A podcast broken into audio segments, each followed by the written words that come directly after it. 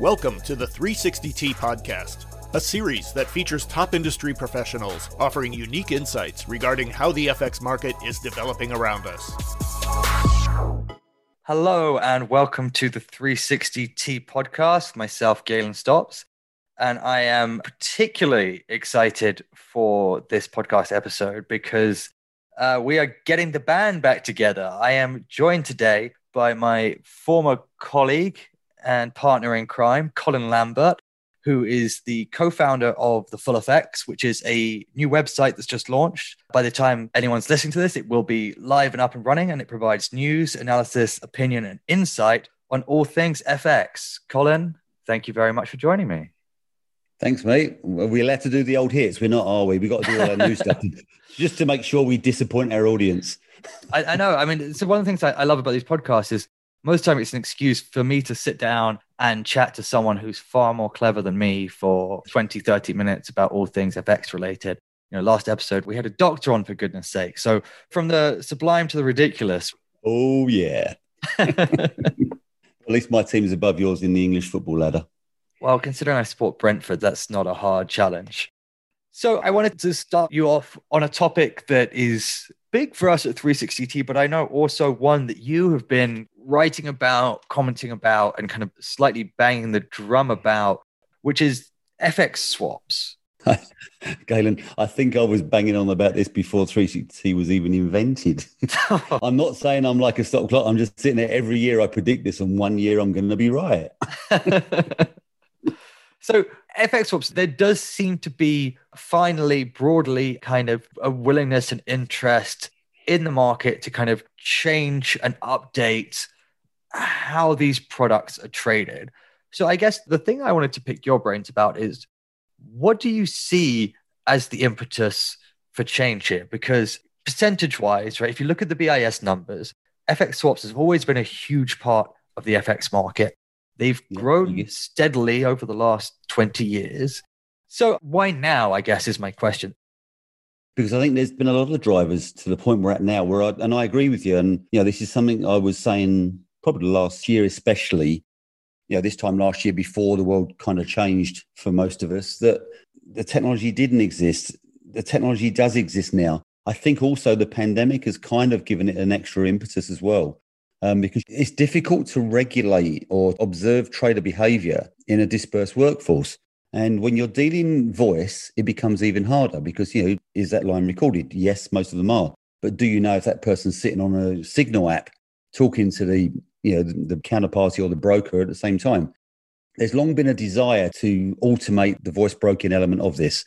To me, the drivers haven't changed apart from this nervousness on the part of, I guess, the compliance and oversight function that we really haven't got great eyes and ears on what these people are doing when they're trading voice. So I would say, yeah, you need to replicate the experience of the voice broker. What does an FX swap trader want to do?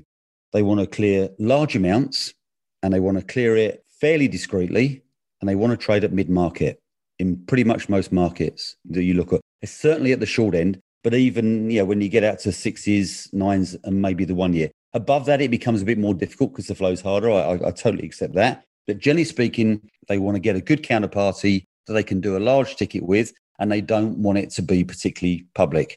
I'm not sure how we did that four years ago. You know, four years ago, it would have to be a totally dark environment, and you'd have to build all these rules around it. Now we can. So I think for me, it will be number one if we can replicate the processes, which I think we can now. That's why I think there's impetus. Uh, number two, you've got a new generation of management coming through that has grown up in the tech era.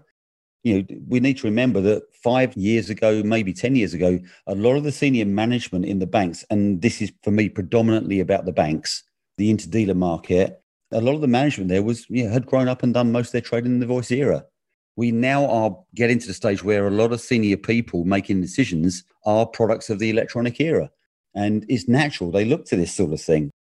You know, interdealer wise, the voice brokers, I mean, I, don't know the numbers from the BIS survey. Although I used to sleep with the BIS survey as bedtime reading, I've kind of got out of that habit for the last three months.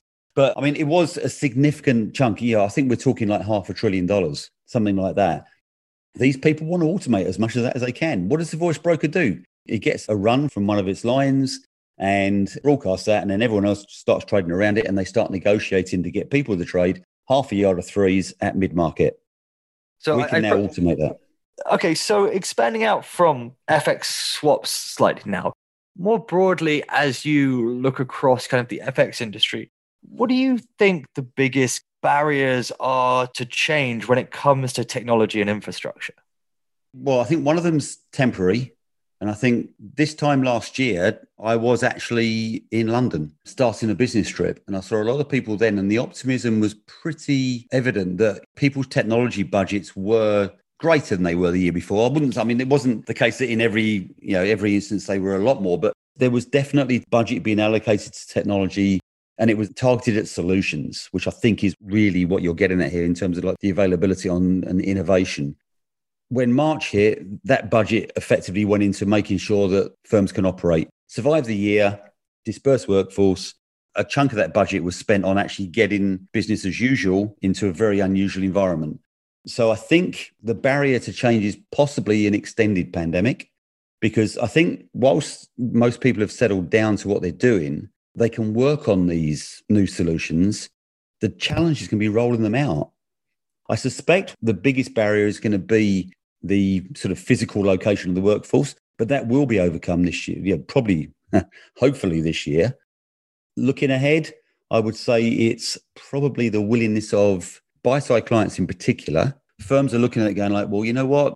FX is not my primary concern here especially in the corporate world where it's just an accounting function, quite rightly, because they're about building their chips or processing technology. So I think the buy side is always going to be naturally reluctant to embrace too much innovation because they don't feel they need it. The hedging works. You know, they have access to liquidity. The only thing I would say to people on the buy side that have this attitude is why don't you look back to the way things were 10 years ago? And 10 years ago, the same arguments were being made oh, you know, my hedging works well. I've got a good panel of banks. I've got a piece of technology that, you know, straight through processes for me and whatever. Look at how much more efficient your FX hedging is now compared to 10 years ago. And 10 years ago, you didn't think there was a, a need for change. So I think overcoming that is going to be a big barrier. I don't think budget will be regulation. If we now regulation down, then yes, I would say regulation could very much be taken out of the equation when it comes to you know one of the obstacles to innovation because I think what scares a few people is when you get this very very fluid regulatory environment and obviously a change of US government is always something of a nervy time for a lot of people in the regulatory space if we know what our regulatory demands are going to be then you can allocate budget to it and really work on it I think what worries people is that all of a sudden a whole heap of new regulations come along and guess what as we saw in 2017 18 all that tech budget you were trying to put onto innovation is now meeting regulatory demands. So I'd say it's a mixture of all those things, but definitely they can all be overcome. Um, it's just a question of education. So I'm going, I'm going to offer a comment and then a tiny bit of pushback here. The comment I would say is certainly my observation has been last year the pandemic hit and there was a initial scrabble where everyone was trying to just get sorted in this kind of new environment and establish new ways of doing things.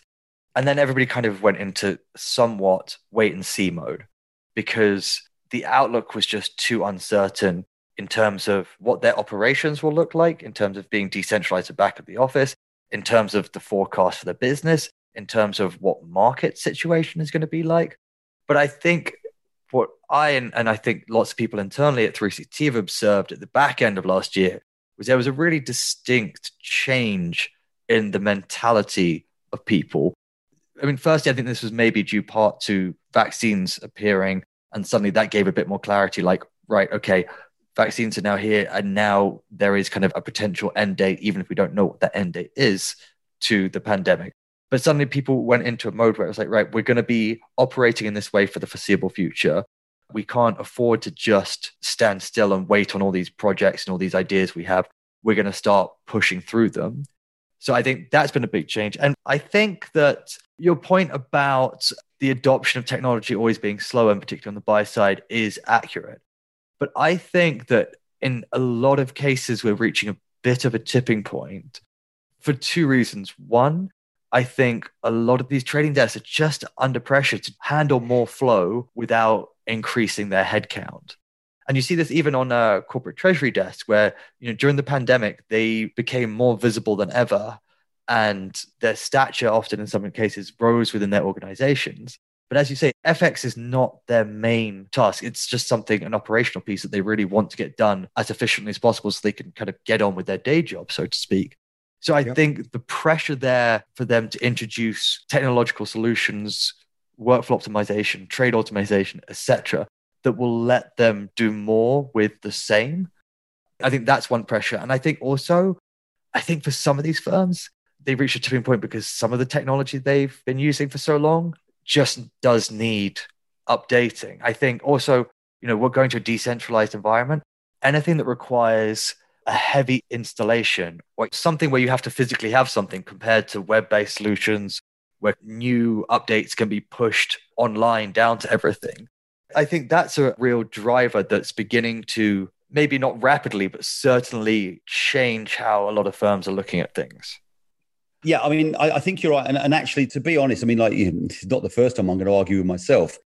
I think something that would actually really work towards your scenario is the fact that a lot of corporate treasuries now are actually tech companies themselves. We live in a tech era. Yeah. So as those tech companies look at it, inevitably they look to tech solutions. So you'll get a drive that will see the newer generation of corporate definitely embrace technology. I've been reading stories in the press about you know, there's been talk of in Europe, you know, regulating spot FX. How can you have been reading things in the press? I haven't been writing anything for three months. very droll, Colin. Very droll. Uh, there's been talk of you know spot FX regulation, and do they come up with an Australian style regulation, which yep. sitting in Sydney you should be well familiar with. I've also read talk in the press about should aggregators be considered MTFs? So I guess my question to you is threefold, which is those two topics in particular. What are your thoughts? And then do you think the direction of travel is still more into regulation, or will this kind of hiatus actually lead to a kind of a broader slowdown in the regulation of FX generally? That's a really good question. I mean, I think on the aggregator piece, my view has generally been that if you are providing a piece of trading technology and you take a brokerage per trade from either party, you should be subject to the regulations because that's creating an unlevel playing field.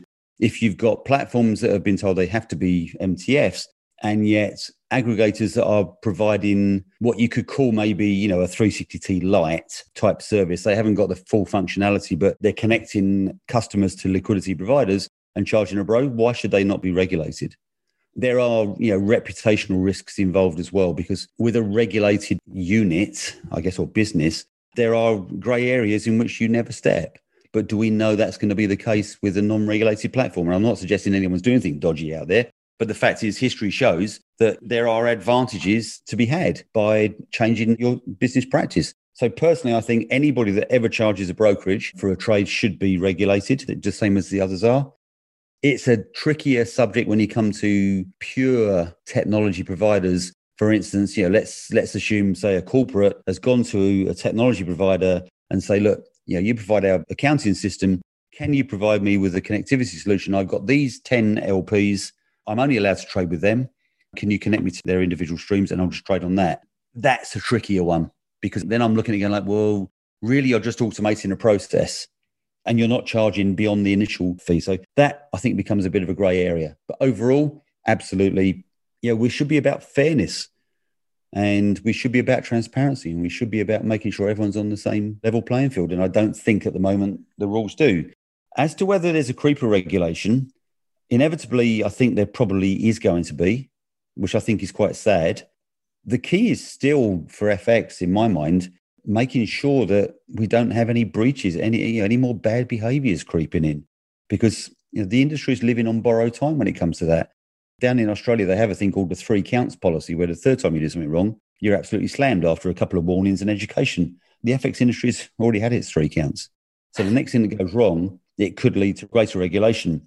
What I would say is that you're talking about one of the very few true 24, five and a half financial markets in the world. And trying to impose some sort of regulation on that has been tried before and hasn't really worked. And I don't think it will work because if you look at the retail FX space, the US got very tough on retail FX, and I actually had no problem with anything they were doing. The same firms are still operating, they're just operating out of different jurisdictions.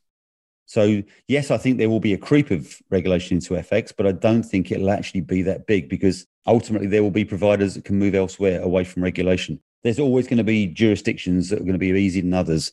And without wishing to open a very, very dark can of worms, who's to say that the UK isn't going to be a lighter touch regulation than the EU post Brexit? Oh, yeah, that is a can of worms that we certainly uh, don't have time for on this episode of the podcast. no, um, no, definitely not. All right, so so so talking about regulation, let's talk about the global FX code, which obviously does not have the status of regulation.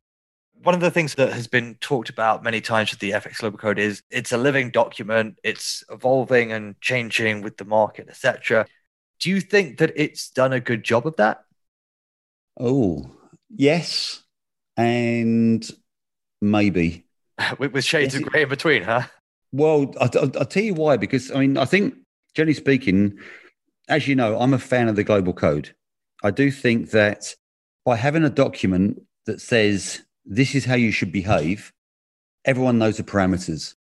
I tend to look at it this way, you know, when you have regular, you get new regulation comes out, and there's going to be people in certain places around the world they're going to book a meeting room and they're going to start working on okay, how do we actually sort of find loopholes in this regulation to allow us to continue to do X, Y, Z? Under a code of principles, the very act of booking that meeting room means you're actually going outside the principles by looking for a loophole. So I, I, think the global code is a very important piece of work. And I think when it came out, it did a tremendous amount in helping to alleviate some of the stronger pressures on regulating FX around the world. And I think it also would have saved a lot of people a lot of grief. I mean, the global code did exist in forms of the ACI model code, but it just didn't have enough traction. The global code has got traction from the leading institutions in the foreign exchange market. So I think it's done a good job. That's not to say that it doesn't face challenges. And I have to be honest, I am a little concerned about where the global code goes now. At the moment, there's sort of bouncing around the ideas around what do we do around riskless principle? And I'm sitting there thinking, well, why are you even bouncing ideas around riskless principle? The general definition of being a principal is you assume market risk from a risk transfer from a trade. You still have credit risk, you still have settlement risk oftentimes, but you are a principal to the trade because you are assuming the market risk. As an agent, you execute on behalf of the client and you pass the execution to the client verbatim.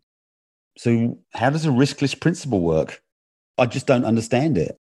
But I don't believe you can be a principal without taking market risk. So we're just playing with language. And I think there's more important things that the global code should be looking at. And it's a reluctance to embrace some of these tough topics. You know what? That's probably unfair of me. I would say it's um, an inability to get any real sort of concord on how we should approach the really tricky issues that is the threat to the GFXC. I'm going to bring this full circle again and end with something positive on the code. I think that the code has actually surprised me to the upside in that it's obviously an imperfect document. I don't think it ever pretended to yeah. be otherwise. But I have been pleasantly surprised at not just the kind of original document, but the effort that the industry and the various groups involved have taken to try and keep it updated, to try and keep enhancing and improving it. Yes, totally agree. And, and here's a question for you. Last year, I think it was around March or April, I forget now the GFXC released a statement kind of reminding some people about the principal codes. March, thank you. Yep. Do you think that having the code not just in place but fairly well established by this point actually helped the market to function better during those stress conditions last year? Oh, um, yes. I mean, it was interesting because I mean, you know, and, and I agree with you. Even though I have issues with a couple of things that are going on around the global code, the fact that we're even talking about it shows me an industry that is actually willing to engage. And everyone at Global Foreign Exchange Committee is willing to engage on these things. Um, it's just a pity we can't get some sort of consensus in my mind. But absolutely, I think you're right. It's been a positive thing. The thing on the end of month fixing I thought was interesting because it definitely had a, a really positive effect on the end of March fix. I mean, I was talking to people then and they were saying, yeah, we've got customers coming on there hedging their month end flows earlier than usual in response to that. And you know, if there's any residue, then the, the, residue of the residue, so to speak, will be done on the last day. And two or three institutions I spoke to that would normally be fairly large pre-hedgers said we didn't need to pre-hedge anything in March because their customers came to us early. So that was good. The only thing I would point out is that the end of April fix was an absolute disaster, and the market moved about 50 points just before and around the fix. So people have got short-term memories. Maybe the uh, the GFXC's just got to put a diary entry, 23rd of the month, remind everyone about the month end fix, and it'll work well. Yeah, it's been a positive, definitely, and that was a good example. And I think the fact we're talking about it will tell people, especially newcomers to the industry, this is what's expected of you. And that should dampen anyone's intentions to sort of do something wrong. The last question I have for you today, and I know we're into February now, which is kind of giving you the advantage because you've seen which way the wind is blowing already slightly.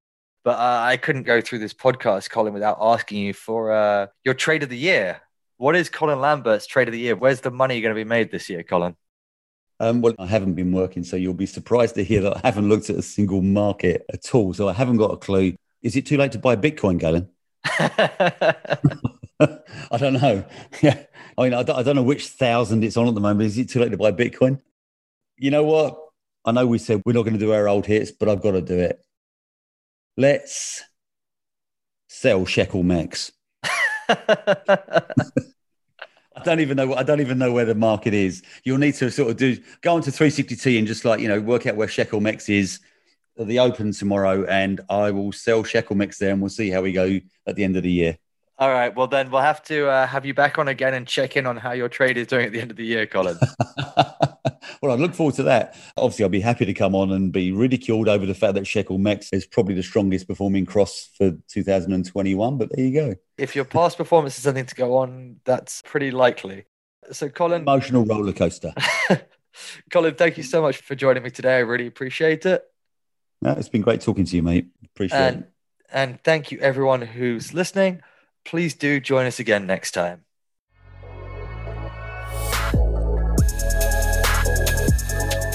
Thank you for listening to the 360T podcast. Check the 360T website to catch up on past episodes and find new listings.